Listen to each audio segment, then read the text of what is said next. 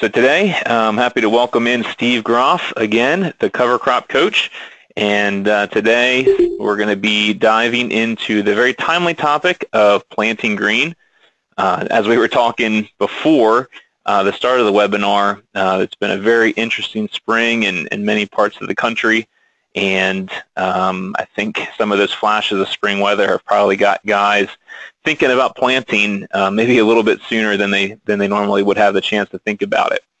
So, uh, Steve, why don't you take it away and share some of your insights on uh, planting into a green cover crop?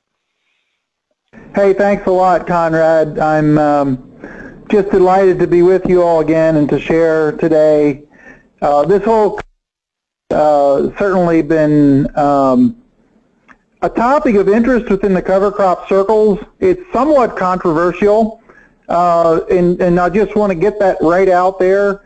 It is for people who really want to embrace cover crop management or another level of management.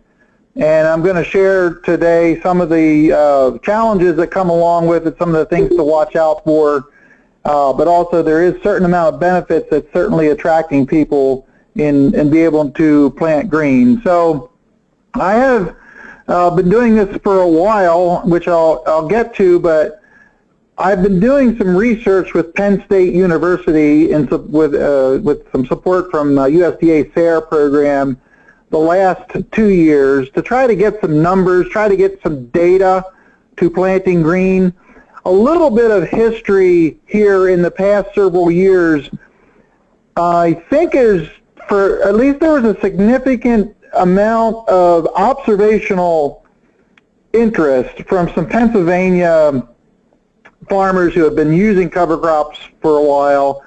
They started noticing a little less slug damage when we planted into a green cover crop. That uh, piqued the interest of uh, John Tooker from Penn State University. He came on, I don't know, about eight or ten years ago, and he has been doing some research on it. So we this kind of started from some anecdotal evidence that we saw was for some slug control, which is a challenge, and when we're talking no-till and cover crops. So that was kind of the premise of some of the research that is going on right now, which I'm going to share with you. But a little bit of history for me personally.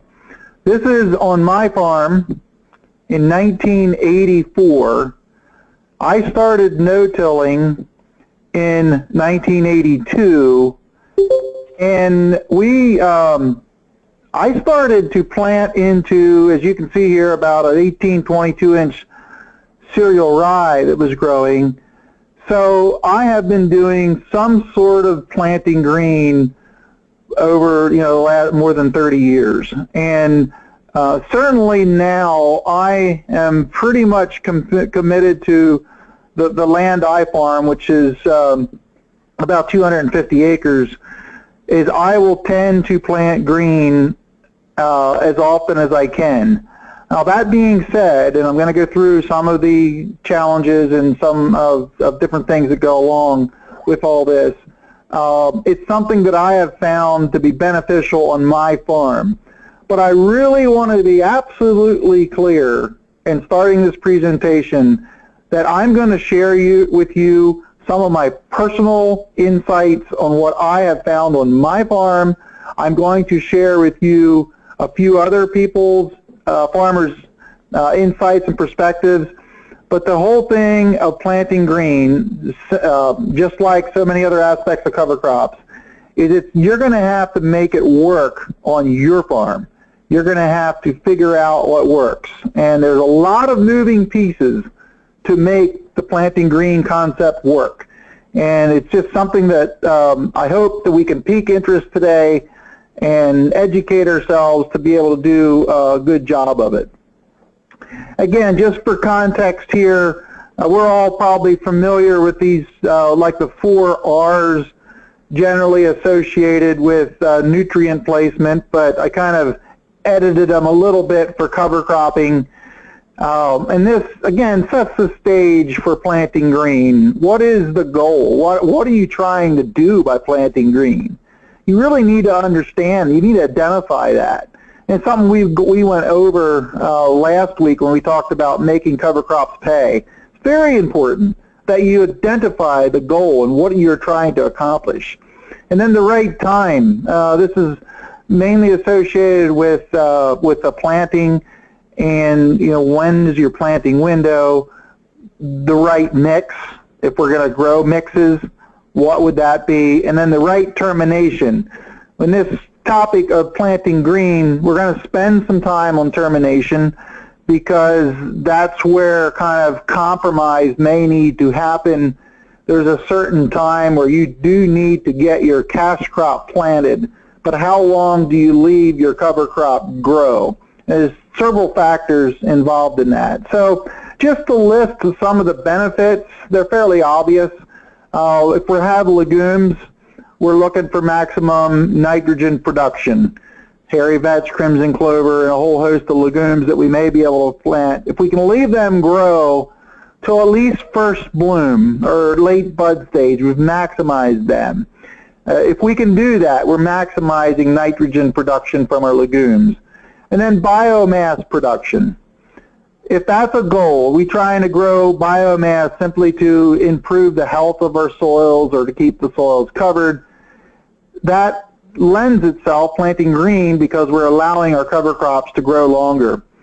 The other thing that is kind of a whole new world is encouraging beneficial insects. And this is in the context of conventional agriculture where we're kind of used to killing everything that we don't like. That's kind of been our way we've operated in agriculture in the last uh, several decades, but can we encourage beneficial insects that may help control or put into balance insects that are that are currently pests? Can we can we do this by leaving a cover crop grow? We know there's a relationship of encouraging some beneficial insects, and yes, it could be some other insects we can encourage that we don't want as well. I, I certainly am well aware of that.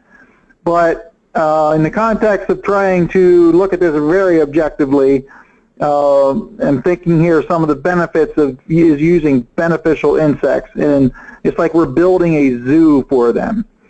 Um, another benefit is to dry out the soil.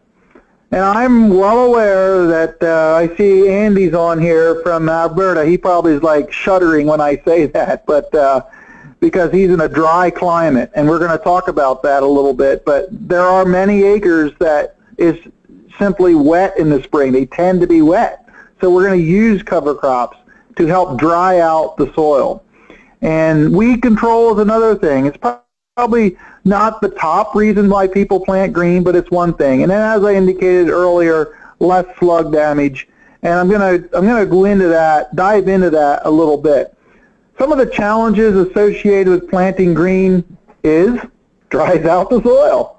So the exact same thing that's a benefit in one area can be detrimental in another area or in any given year. And we're going to talk about this a little bit too, about how you manage, how do you manage the uh, the best of both worlds, so to speak, and what you're trying to accomplish. And a big thing in planting green does involve proper equipment. Um, kind of falls into two main categories. Are you going to spray? Are you going to roll? Or, you, or is your planter set up to handle high residue, tall residue, thick residue, can you close the slot? Can you close the seed slot?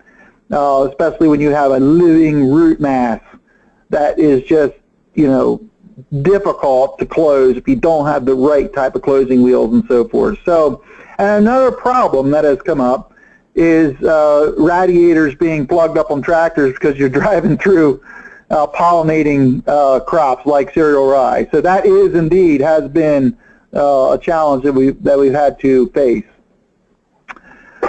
no matter how many mistakes you make or how slow your progress, you are still way ahead of everybody who isn't trying. And I want to give that perspective just on the outset here. Planting green is not for the faint at heart. It's not for someone who hasn't done their research, uh, talked to other people who have done it.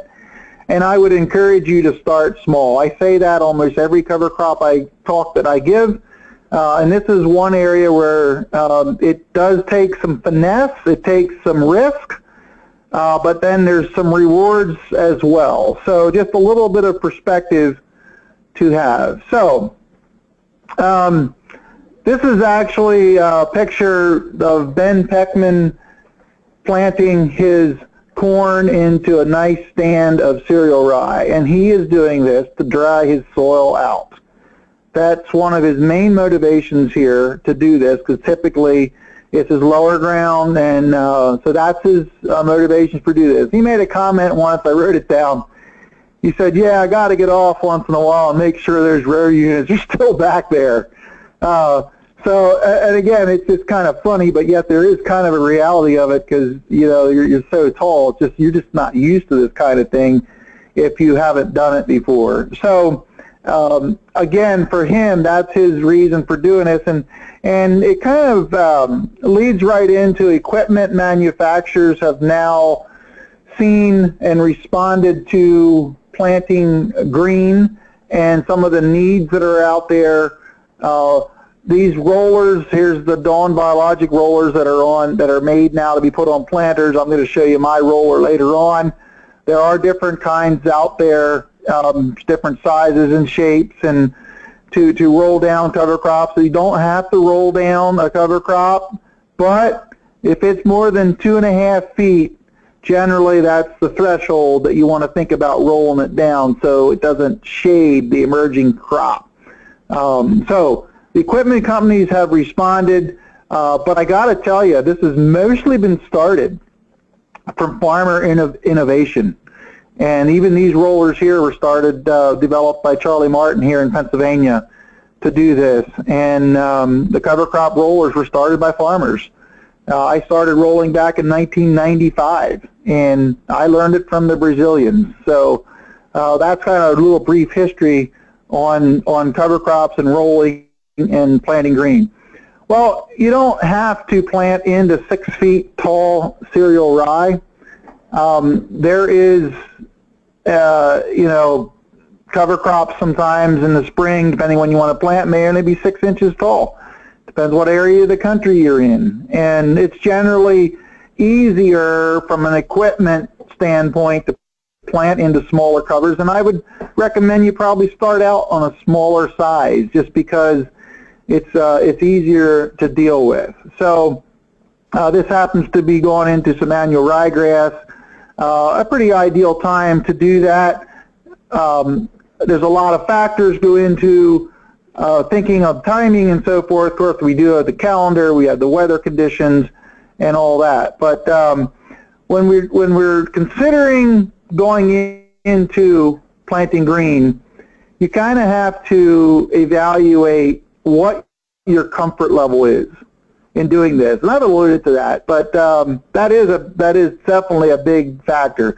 Then the stage of growth of your cover crop, uh, and I've alluded to the soil moisture. Is it dry? Is it getting dry? Is it wet?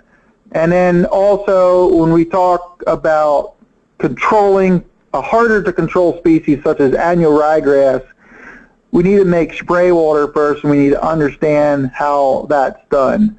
Uh, I'm not going to spend a lot of time today on the specifics of controlling with uh, with herbicides. Um, that topic will undoubtedly come up uh, some other time, and um, if there is some questions about it, uh, we can we can talk about. It. I will say very briefly. For annual ryegrass, you generally want to just use glyphosate by itself you want to spray about when the first joint comes out. That is the easiest time to kill it, so you need to be looking at it. You want to try to spray in the middle part of the day between 9 a.m. and 3 p.m. You want the temperature to be above 50 if possible.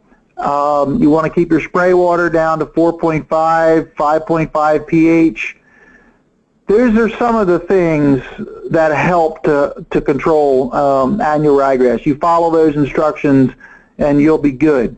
Uh, one other thing is keep your spray uh, total application rate of the, the carrier water between 8 and 12 gallon per acre. So I just listed a few things really quickly for specifically for annual ryegrass. Um, I am going to talk about some other ones here uh, coming up, but I do want to share with you uh, some of that research that I alluded to at the beginning that I am involved with with Penn State University.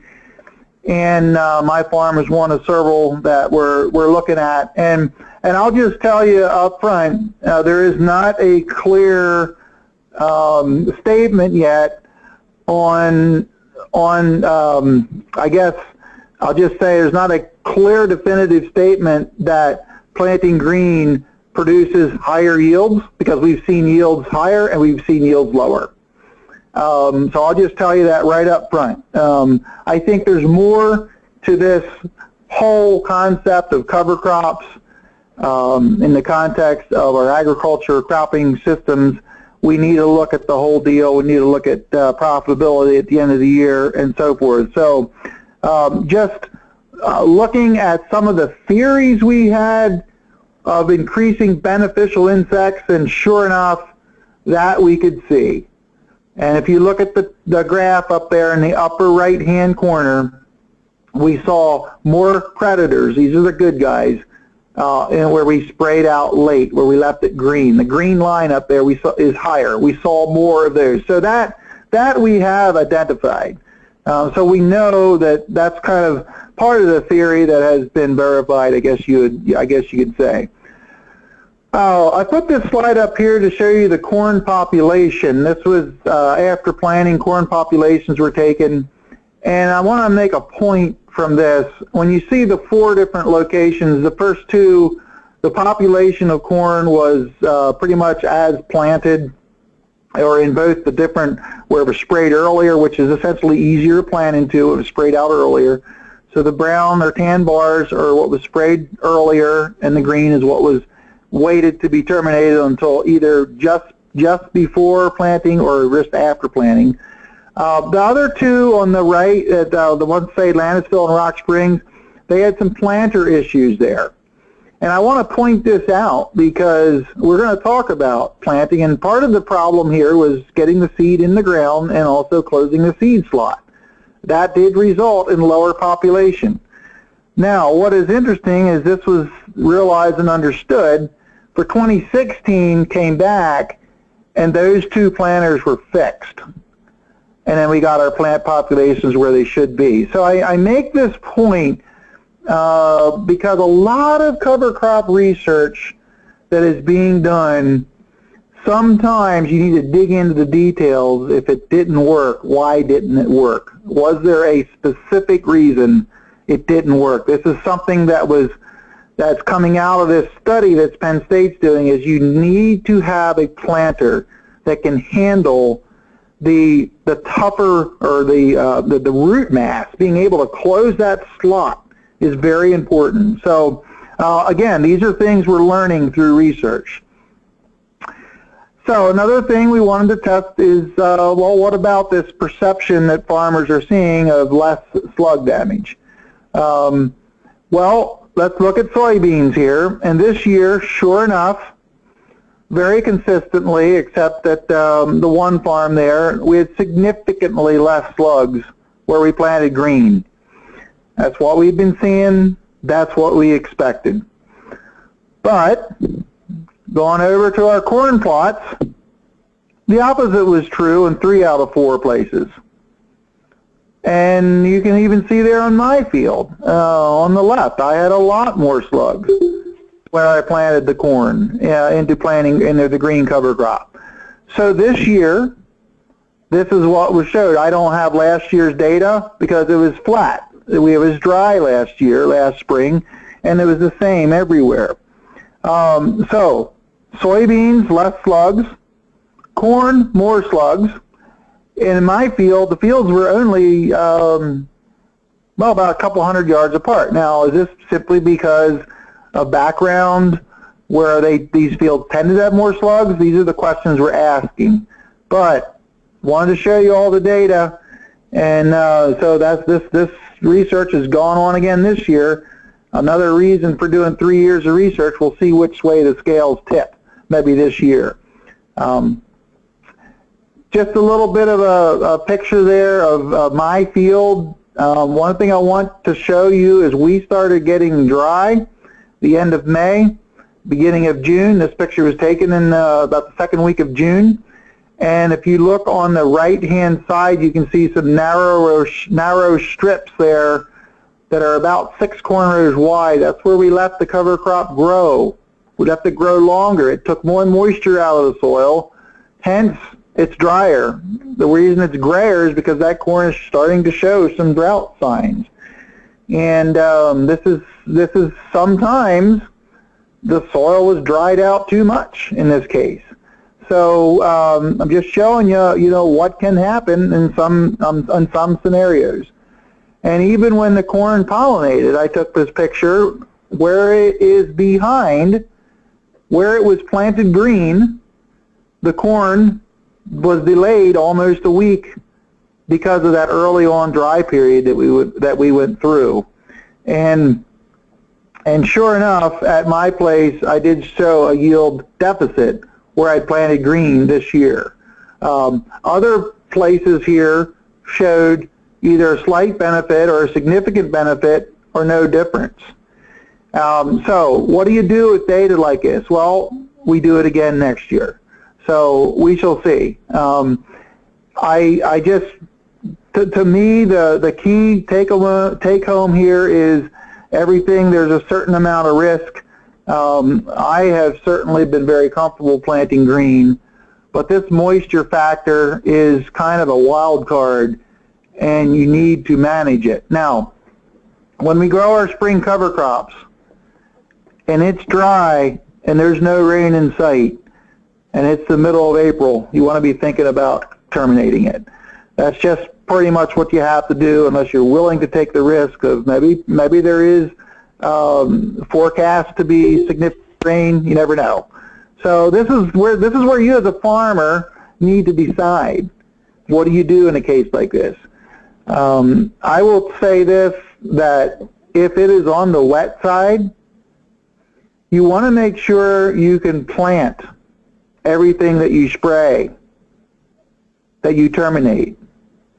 So that means either plant, then spray later, or only terminate what you for sure you can get planted. Because if you spray it and don't plant, and then it stays dry, or excuse me, stays wet, you just won't be back in that field for a long time. Because now you've just created a, a mat that's going to keep the moisture in there which is a good thing if you have your cash crop planted. So again, something to keep in mind here in managing it. This is a top level managed practice. So you need to understand that uh, as, as going into it. I mentioned before legumes. We like to grow legumes uh, for the diversity, uh, for producing some uh, nitrogen, letting them grow longer. Um, and you don't if you don't have a roller or that's too cumbersome or you just you can you can spray them out. Legume like a crimson clover doesn't get that tall. That the planter will run down uh, run things down pretty good. Um, but uh, what I understand cover crops legume cover crops is around the first flower or so is when maximum nitrogen is achieved. So if you're going in and spraying it out just using glyphosate on a crimson clover may not take it out. Uh, matter of fact, I would really recommend you put a pint of 2,4-D in there to be able to terminate it. And we need to mention heavy, uh, hairy vetch. Uh, my favorite cover crop, I've been working with it for over 20 years now. Um, pretty much the same thing there. You need to add some 2,4-D to control it. And this is a good one to roll it's uh, fairly easy to control with the roller, and we're going to be talking about that coming up. So I mentioned equipment and getting your equipment ready. Um, I just uh, I put this picture in here because it's at night, and uh, the reason I put it in here is that when you have a good planter that's set up to plant green and to manage that existing biomass, and you're comfortable planning at night, um, you know, sometimes you need to because the weather coming or you just need to get the job done. you know, that's a, that's a wonderful feeling, I feel, to have the confidence to be able to do this. That's the point of this picture. To have a planter that, that you can have the confidence that you're getting the seed in the ground and you're getting it properly done. Now, a little thing kind of as an aside here, if you're ever planning into a green cover crop at night and you're not used to it, remember I talked about the beneficial insects and everything that are in that cover? Well, I'm here to tell you there's a lot of insects out there. And I, um, I uh, just put this picture up here to show you. I took this picture of the bugs that are surrounding the lights. And I just want to make a point that you're never going to see this on, on a, like a tilled, clean field. Um, now, I don't know which one of those bugs are good or bad, but there's a lot of bugs out there. And what I found is you don't leave the door open very long in the cab at night, or you will be joined in the cab with hundreds of bugs, and that is a pain. So, if you guys ever plan at night in planting green, just want to save you the bother of, of uh, I just want to make you aware that it can get real buggy in there if you, you got to keep them bugs out of the cab.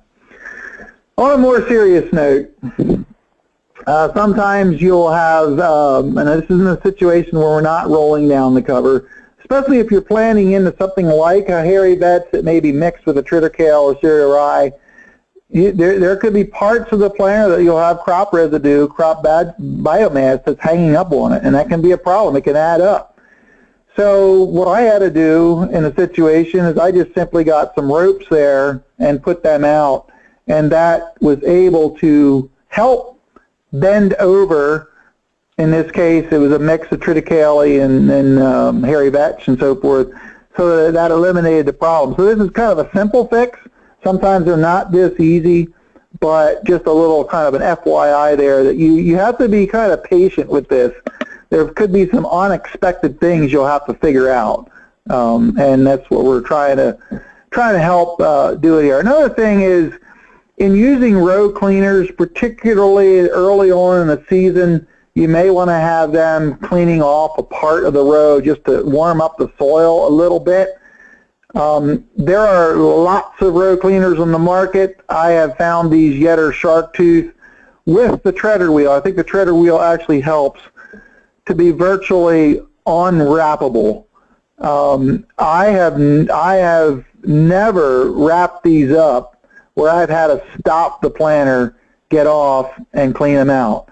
That being said, you know, I'm planting, I, I do, you know, a field or two. I might go back and pull a few sprigs off here and there, but I, I really like this design, the way it's designed everything. So again, if you're going to be seriously going into plant, going to planting green, you need to consider um, what kind of row cleaners you're going to use and then how aggressive you're going to use them. Um, just to show you here where uh, this is last year, we were pretty cold and damp during the month of May. And um, in this case here, this is about the middle of May, and usually we're done planting corn by then here but because of the cool wet weather, we weren't. And it was the temperature, soil temperature was borderline. And I had my row cleaners set down, and for me, this is set down.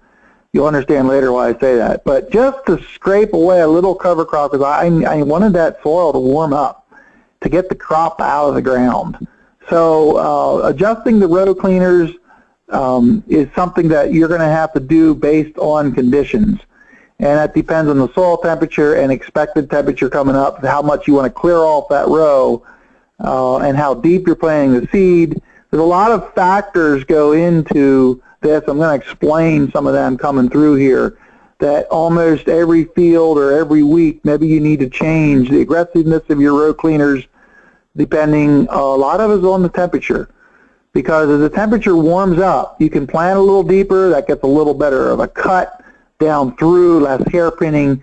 Um, a lot of variables go into setting a planter up properly as the season progresses. And um, some years it may be pretty much the same the whole time. Other years it may be uh, significantly different. But let's go to the back of the planter and uh, I have listed here using spoked closing wheels. Pretty much without exception, I think some type of spoke closing wheels is, is good uh, because of the root thatch that we have to close and planting green. Smooth wheels just don't tend to do the job as good and they tend to, if it's a little wet, they tend to like ribbon the soil which can actually come apart.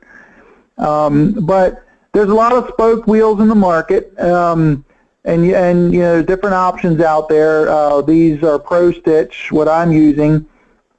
And if you look kind of close to this picture, you can see how it kind of stitches the row shut. The wheels kind of align themselves to be offset to each other very quickly after you're engaged in the ground.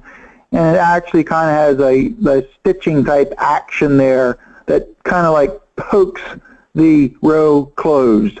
And we don't need a lot of pressure when we're doing this with these type of closing wheels. Um, so again, paying a, you need to pay a, a significant amount of attention to make sure that row is closing. This is a typical problem. This is one of the weakest points of planting green. And you need to have, um, you need to get that row closed. So whatever you need, whatever you have to do, you got to do it. You got to get that row closed.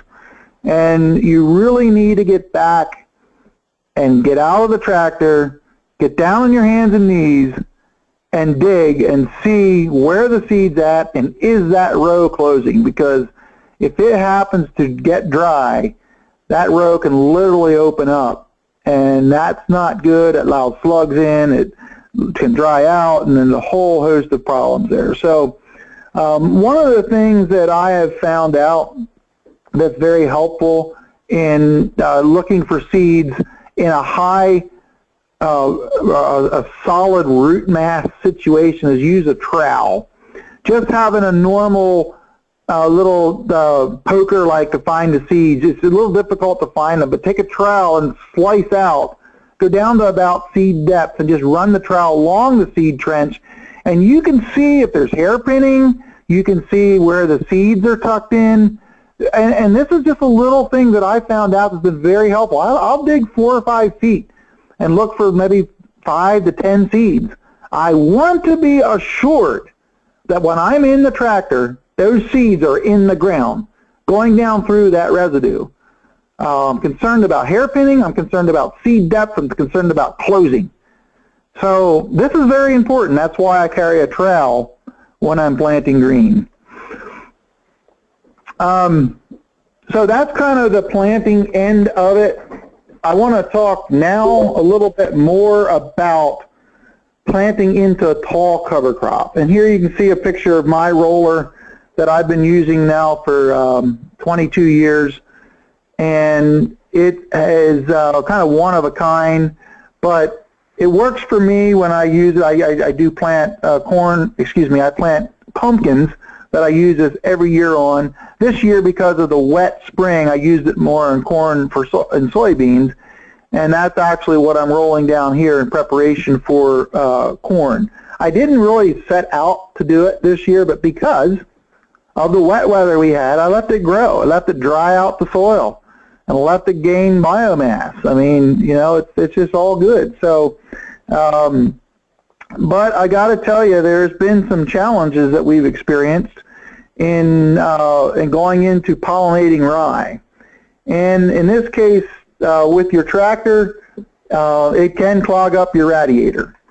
So it, it, it has been, uh, it was a concern this year here in Pennsylvania because there's quite a few guys doing this and uh, trying to figure out how to, uh, it, it's, a, it's a real pain to have to get off and clean your radiator out every hour.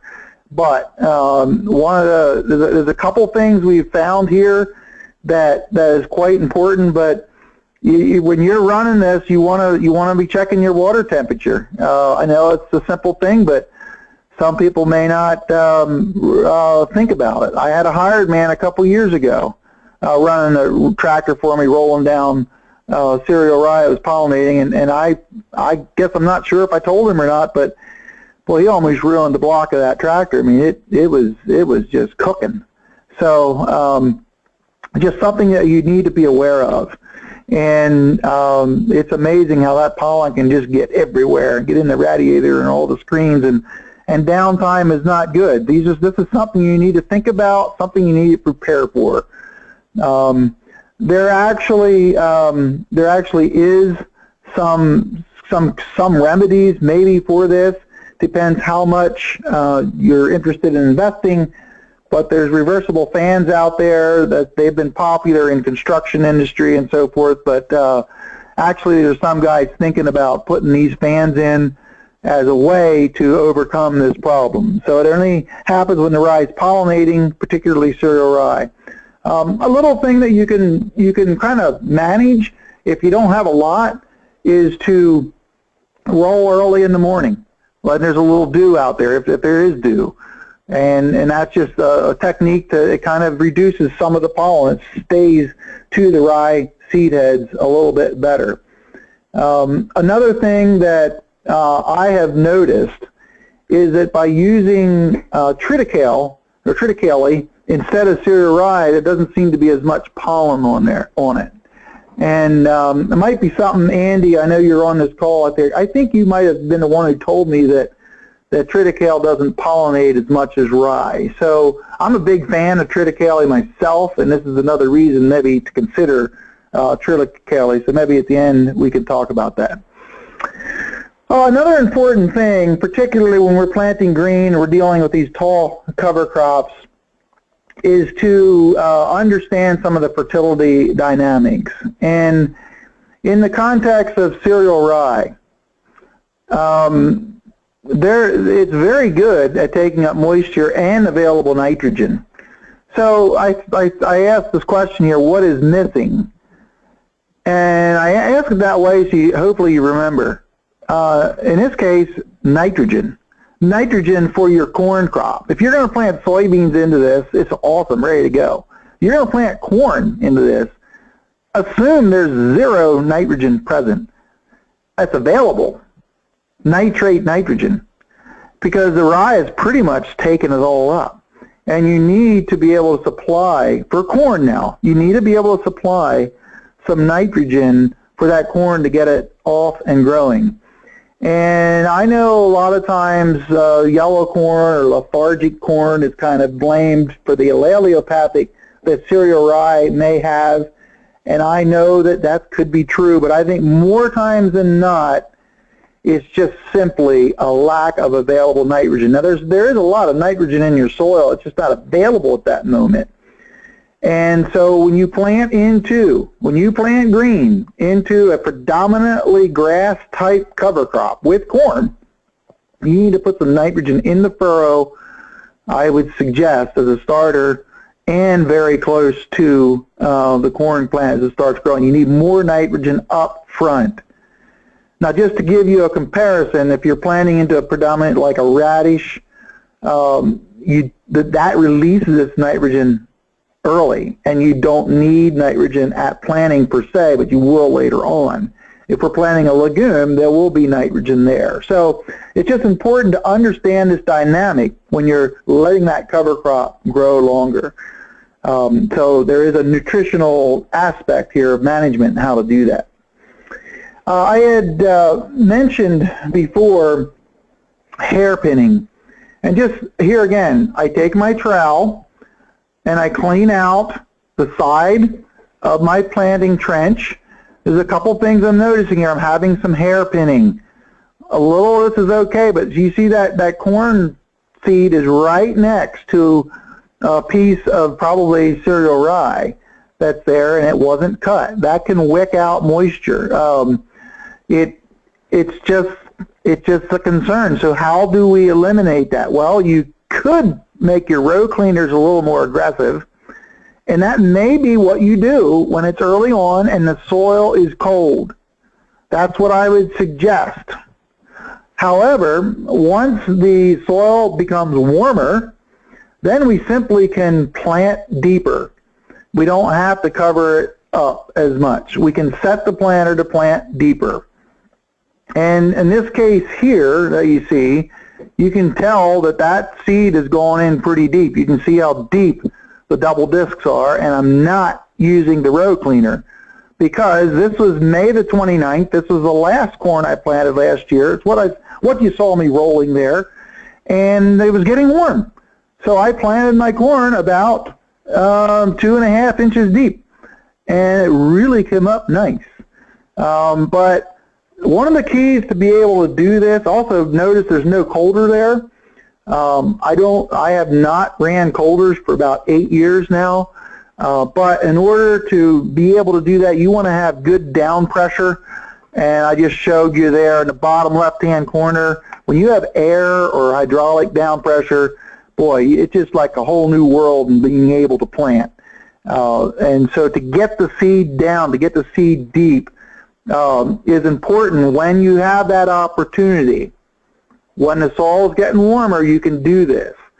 So um, if, if uh, when you see the next picture here, I've set my planter much deeper, and now I am making a nice clean slot that's going to be able to cut the cover crop better, less hairpinning, and um, and we'll be able to just do a much much nicer job in getting that seed in the ground, down in the soil where it can be. And even though it's a lot deeper, it's going to come up and uh, it's going to come up and grow well uh, because we're at the end of our season.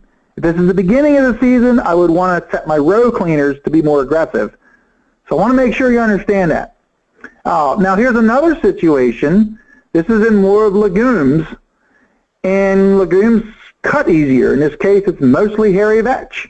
You can see the pictures there. I don't really need a plant two and a half inches deep there because I'm doing a good job at cutting down through. And I don't need my row cleaners.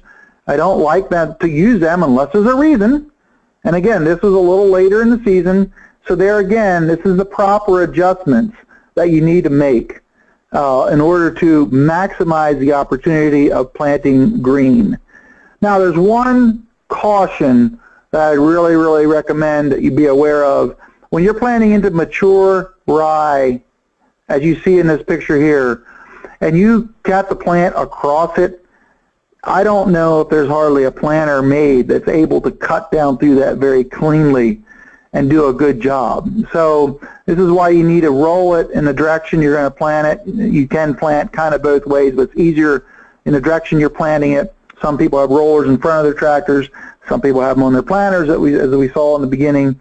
But just something that you cannot plant across ride it's down like that. It just won't work.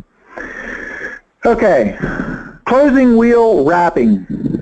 This is no good. This can be frustrating. And basically anytime you have a cover crop that grows more than three feet tall, this can occur with those spoked closing wheels that I like to use in this situation.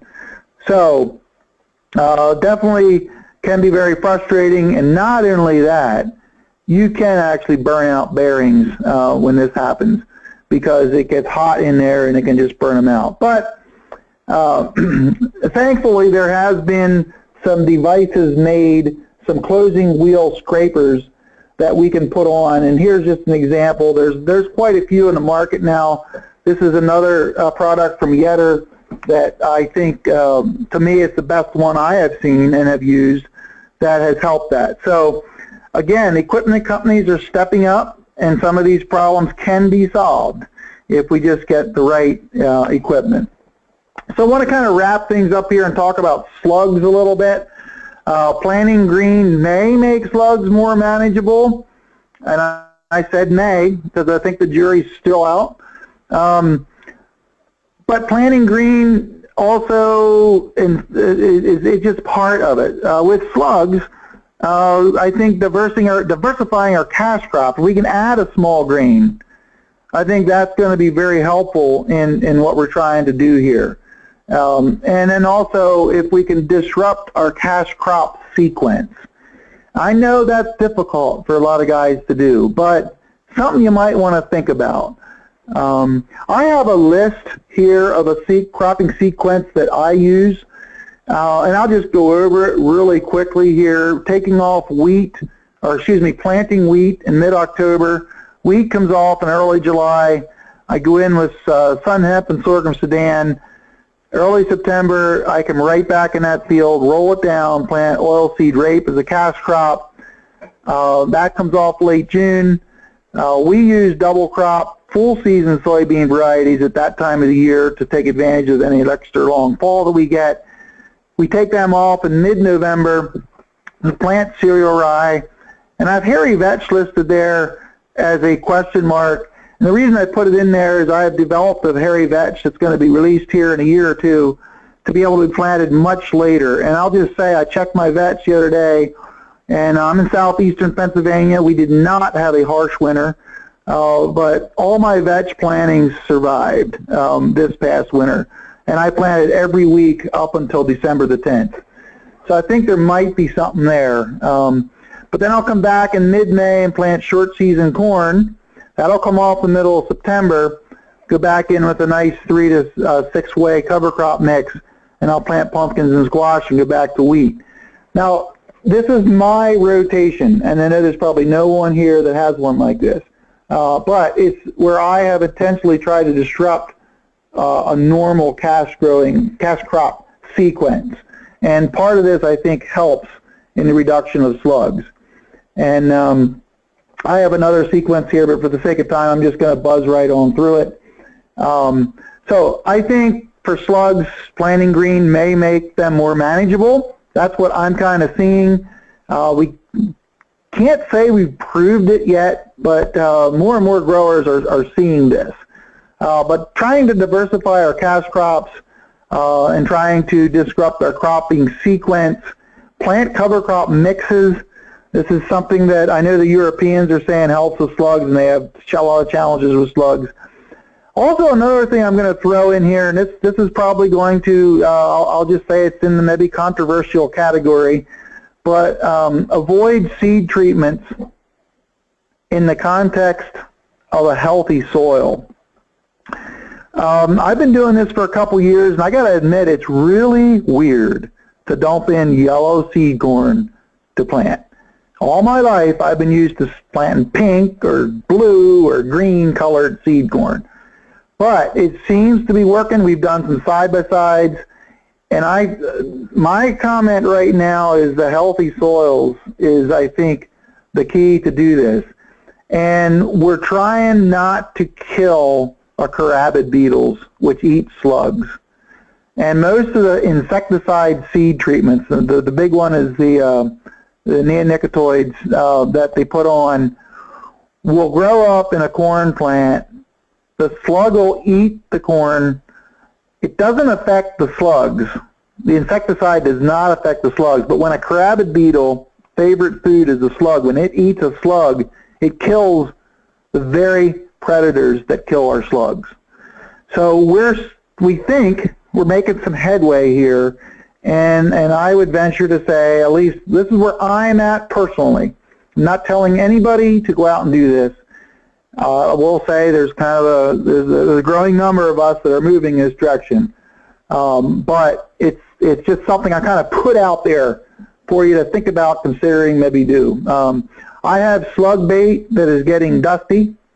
Uh, I've had this for at least five years now. I haven't had to use it. Um, do I have slugs? Yes, I have slugs, but they've been manageable with the cropping system that I have. So the slug bait continues to be there. Will I use it if I have to? You bet. But I haven't had to. So I want to wrap up here with a little bit on weed control, um, and then you could start some having some questions if you want to. I see there's some coming in that Conrad can can give to me. But um, this is that field I was rolling earlier. I want to plant corn in here, and um, that that field really, really came around really nicely. And I only needed to use one post-emergence application there of uh, a herbicide, no residuals. Uh, there was a little residual in one of the post-emergence, but uh, so I saved some money by doing that had real nice silage yields come off that. And um, this is my last picture, and, and I think this is the full circle of planting green. Because when you look at it, this was corn silage taken off. You can see this stubble there, but you still see the cereal rye that I left grow six feet tall. And now we have a new cover crop that was precision planted between those rows growing up in between there. So I love to plant my cover crop into my old cover crop residue. I don't want to see my soil. That's where I'm at um, in my goals for my farm. Not all of my fields look like this. So if you come and visit me, you will see some fields that you can see some soil, but I'm still working on trying to improve that where I can. But this is my ideal right here. This is where I'm at. I want to have my soil covered at all times. I want to have something growing in my field at all times. Planting green helps allow me to do that. And I would just say, kind of as an aside, I am saving some some fertilizer. I'm saving some on weed control, and I feel like my soils are are better than ever. So, Conrad, if there's any questions for me that uh, you want to share, and if there's anyone else wants to unmute and, and ask, I'll let you. I'll, I'll throw it back to you. Can you hear me, Steve? Yeah, I can hear you now. Okay, I'm sorry. Um, I'll go ahead and move everybody here onto uh, live mics. So if you've mic, if you've muted yourself um, and you want to talk, you'll need to unmute yourself. But uh, everybody should be able to speak now if they want to. Um, thank you, Steve, for that. That was excellent. Really, a lot of uh, things could come out of that. A lot of questions, you know, on uh, the effects of rolling down a pollinating cover crop to uh, the effect on slugs. So lots of lots of good things to consider. Um, Jerry, I know you had some questions about um, corn, the effect of different maturities of corn. Um, are you able to pipe up here and ask that question live? Yeah, the question that I had, Steve, is um, do you know if there's been any research of using like a longer maturity corn uh, planting green versus say a shorter maturity with uh, conventional tillage? Is your question more to do with the validity of a shorter season corn? I guess I'm not quite sure what you're asking there, Jerry.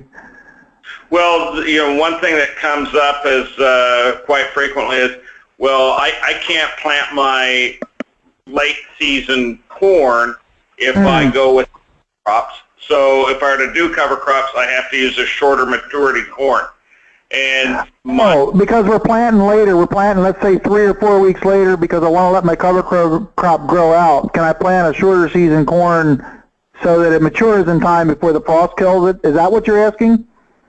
Well, Yes, to some degree, but also from a standpoint, can we say that, yeah, you can go in there, plant your longer maturity corn. You don't have to wait for your soils to dry down to do conventional tillage and mm. go with the maturity corn. Um, you know, there's been a lot of debate as far as, um, or a, a lot of people think that the, the longer maturity corn automatically equals bigger yields.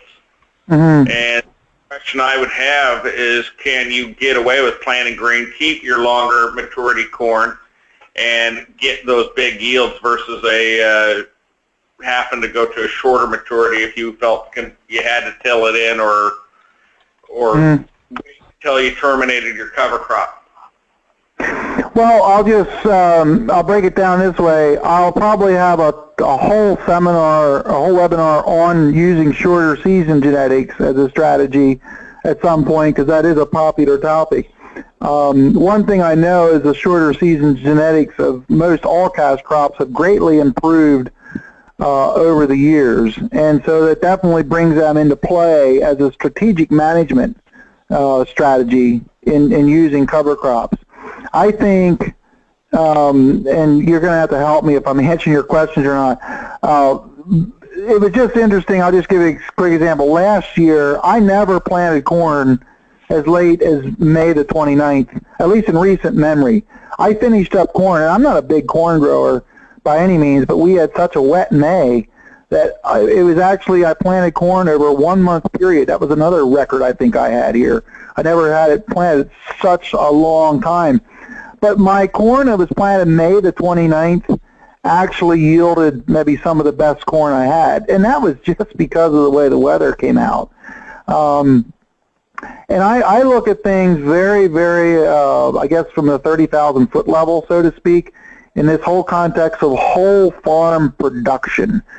Um, and utilizing shorter season genetics, longer season genetics, uh, all kinds of cover cropping techniques, it becomes uh, somewhat um, uh, complex in doing that. But each farm is going to have to figure out what indeed works for them because shorter season genetics I have found work better on soils that tend to dry out over the summer, like in the month of August. If you have well-drained soils that tend to dry out in August, there is no reason not to plant short short season genetics on a lot of your acres to get that crop mature off and out of there. You're just not going to get the benefit from a longer season genetic. So a little wandering around there in my answer, but uh, I hope it helped. Well, and one of the things that I hear frequently is like north of I-80 in, say, Iowa, Illinois type area, I'm often told that uh, they can't use legumes because the growth occurs so late in the season.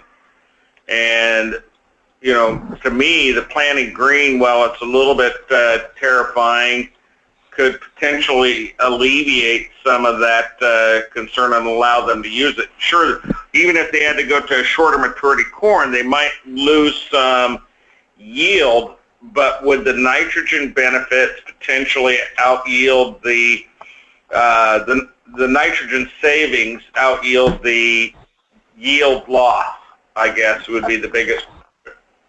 I think that's a question that's going to have to be answered by those in the, in those areas. And uh, I know there's some some progressive uh, farmers in Iowa um, who are are working that, and and I know uh, Loran Steinlage. I don't see him on the call, but he's in our group.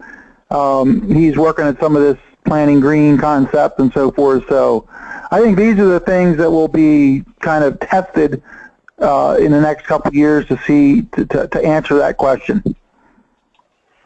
Okay, thank you. Um, I would just invite anybody else who has a comment um, and wants to give it live to, to hop on here. I know we have a pretty wide uh, geography represented today uh, with Dale and, and Andy. Um, you guys are, are working in very different areas. So um, if either of you would want to jump on and share uh, what is being experimented with in your area, that would be excellent insight. Um, but I'll throw the question to you, Steve, as well. Uh, what other areas of the country, what other geographies are experimenting with this planting green technique and having success? Well, it's, huh, I guess from what I've heard, um, it's, it's there's there's probably probably more so in the east. Um, I just know that a lot of people are becoming interest, interested through through the Corn Belt now. Um, so I know the concern is, and the limiting factor in the West is where it starts getting drier. And to me, that is a valid concern to say you can never plant green in typical dry areas, I don't think is true. What I think is that spring that it happens to be wetter than normal, you want to be prepared to take advantage to plant green. That may only happen one in 10 years. I think that would be my comment to drier areas, this whole planting green concept. I would love to hear from Andy or any of anyone else, Dale, that has more experience in the dryland areas. Hi, Steve. Andy Kirschman here. Um, can you hear me? Yes, sir. I guess one of the big things with planting green for us, like you said, is the is the dry, and we are we are struggling with. We can go through a winter. Uh, last year was a good example. We went into winter with about five inches of rain at harvest, but by the time we got into the spring, I think we were at about one of the driest springs we could. So even if, even if we would have had something green a cover, it's it's hard to know by the spring. You almost can't terminate it fast enough if you have a spring that turns around and looks so very dry. So that's one of the things that I think we're struggling with here is overwintering covers and how how to terminate them soon enough if we do turn dry real quick. Thank you for that, Andy. That's that's helpful. Uh, certainly, different conditions and uh, unique challenges. Any other questions or, or uh, comments? I think I saw Dale. You were trying to get on. If you can get on, try it again and talk. Yes, can you hear me? Yep. Yes, uh, I think the uh, the biggest obstacle to planting green is is mental. Um, we have it, it it is a scary thing to do. We've always been taught that you want absolutely nothing green out there when you plant. You need to break the green bridge. You need to have bare soil that's warm. The the I have people say, "Oh, I can't plant green because it's too dry," and then they do it and they say, "Well, I I had to wait because it was too wet." It's it's always a a uh, an issue of well, which side of your mouth are you talking out of? It uh, is it too dry or is it too wet? And I'll, I'll mute it back and wait for a response.